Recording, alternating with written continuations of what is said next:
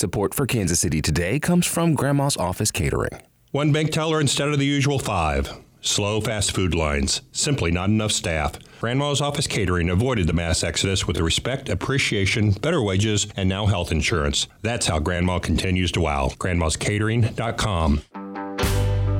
This is Kansas City Today. I'm Nomin Ujiyediin. Today is Monday, July 11th. Coming up, how Missouri's new election laws could affect your next visit to the polls. It will change the way many Missourians vote and give them a few more opportunities than they might have had in the past and, and a few more uh, uh, obstacles to overcome in, in order to be able to vote. But first, some headlines. The deadline for Kansans to register to vote for the upcoming primary election is tomorrow. Dylan Lysen of the Kansas News Service reports. Kansans can register to vote either online at votekansas.gov or in person at their county election office. Primary elections in Kansas are normally for Republicans and Democrats to nominate candidates for political positions. But this year, a state constitutional amendment is also on the ballot. It would change the Kansas Constitution to say it does not include a right to abortion. All Kansas voters can cast a ballot on the amendment, regardless of their political affiliation. The primary election is August 2nd. If Jackson County can't find the money, one of its departments could literally run out of gas by the end of the summer. KCUR's Lawrence Brooks IV explains. The Jackson County Drug Task Force's 2022 budget did not account for the 300% increase in the cost of gas due to inflation. So, they've requested $130,000 be transferred from their contractual services fund to cover the increase. The task force investigates drug crimes in the region. The fund they want to borrow from includes costs for vendors that supply things like paper or snacks and amenities such as furniture. The request must be approved by the Jackson County Legislature and the Anti Crime Committee. If denied, officials say they will run out of money for gas by the end of August. Late last month, Missouri Governor Mike Parson signed a sweeping bill that requires voters to have a photo ID when they go to the polls. It also provides for two weeks of no excuse absentee in person voting and replaces the Missouri presidential primary with a caucus. The bill will be in effect for this November's elections, but not for next month's primary. Peveril Squire is a political scientist at the University of Missouri in Columbia. He walked KCUR's Steve Kraske through what these changes will mean for voters and elections. Here's part of their conversation on Up to Date. This bill has been described as sweeping because it does so many things. How big a deal is it? It is a big deal. It, it will change uh, the way many Missourians vote and give them a few more opportunities than they might have had in the past, and and a few more um, sort of uh, obstacles to overcome in, in order to be able to vote. So uh, assuming it goes into effect uh, in November, we will uh, see a somewhat different process than many of us have become familiar with. You know, the New York Times described it this way the voter identification rule was the latest instituted in a Republican controlled state and reflected the party's continued mistrust of common voting practices, including the use of voting machines. I'm wondering, does that sound right to you when the Times described the GOP as having a continued mistrust of common voting practices? Well, I think this is something certainly the Republicans here in Missouri have pushed for quite a while now. It, it's not simply the outcome of concerns raised about the 2020 election.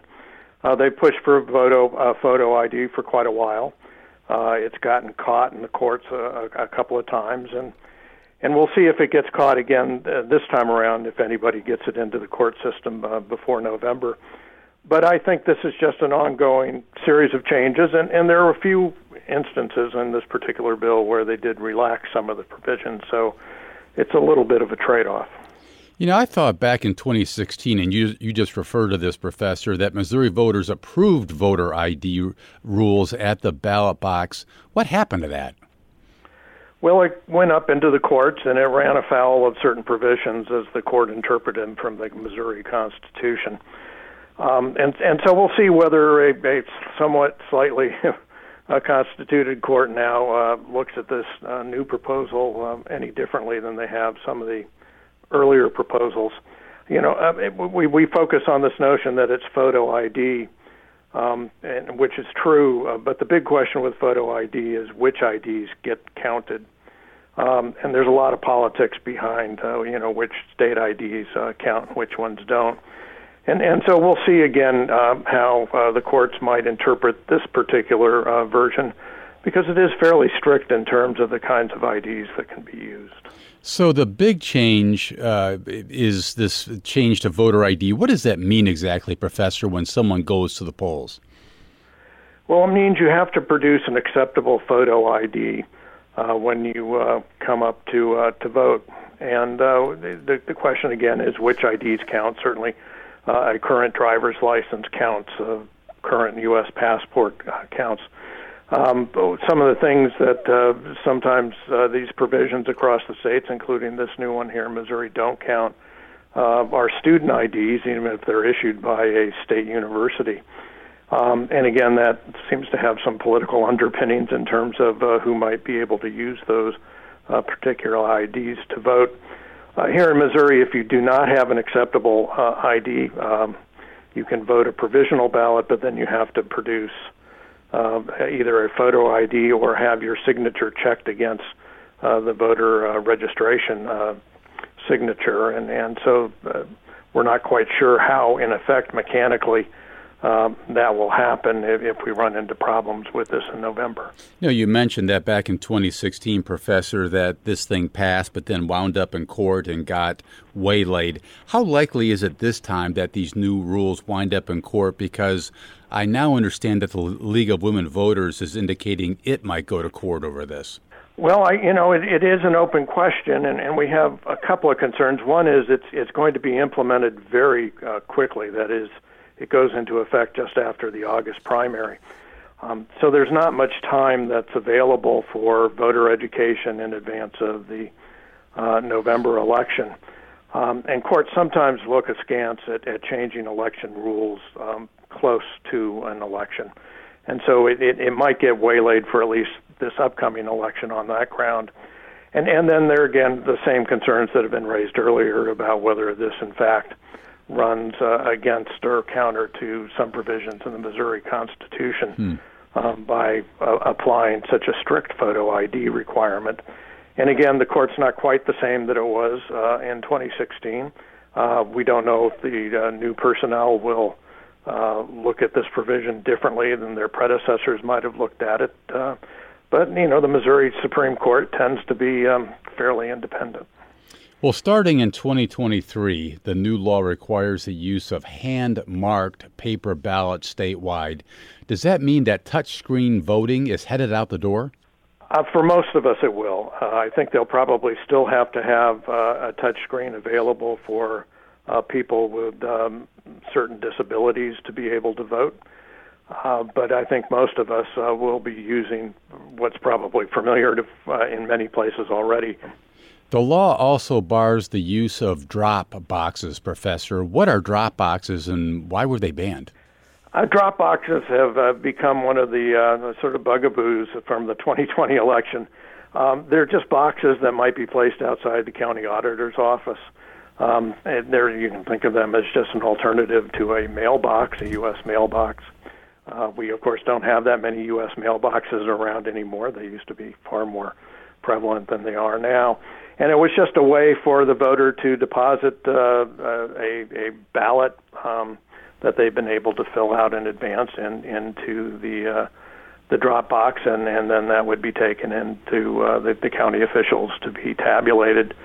Um, it just makes it a little bit harder for some people in some places to be able to vote. Drop boxes were convenient in more heavily congested urban areas.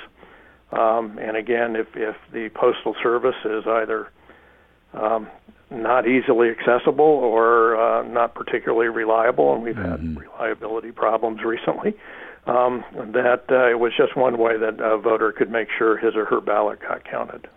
One other big change is the elimination of primaries to pick presidential nominees every four years in Missouri. The state will now use caucuses that are, you know, usually not very well attended. Why did the General Assembly uh, choose to go that route? That's an interesting decision, and I think most Missourians won't realize what's happened until uh, the uh, 2024 uh, election approaches. Um, you know, I spent many years in Iowa. I'm intimately familiar right. with the Iowa caucuses um, they are not as generally accessible to voters as um, a primary election is. So far fewer people will participate. Um, and, and so I think a lot of people on both the Republican and Democratic parties will feel left out of the process uh, when it comes time to uh, to figure out who Missouri voters uh, want to back uh, in the 2024 election. Um, you know, there's some trivial um, cost saving associated with this. Um, it's also a way for um, state party leaders and state party organizations to have a somewhat um, tighter control over the, the kinds of candidates um, that get supported by the state parties. So we'll have to see exactly where Missouri um, finds itself on the calendar in 2024. Uh, and it may be that uh, Missouri simply will not be a player in uh, in the presidential primaries uh, in that election. You can't help but wonder how Missourians will feel about that once sort of this revelation becomes more broadly known. I, I think they will probably be shocked by it, and, and they'll probably wonder why they uh, for the most part, are, are no longer given a vote in what will undoubtedly be an important contest. That was University of Missouri political scientist Peveril Squire and KCUR's Steve Kraske. You can hear their entire conversation from Up to Date at kcur.org. This is Kansas City Today. I'm Nomin Ujiyediin. This podcast is produced by Trevor Grandin, Byron Love, and KCUR Studios, and edited by Lisa Rodriguez and Gabe Rosenberg. For more local news coverage from Kansas City's NPR station, visit kcur.org. Tomorrow, we'll hear what you need to know to stay safe during this new phase of the COVID 19 pandemic. Thanks for listening, and I'll see you soon.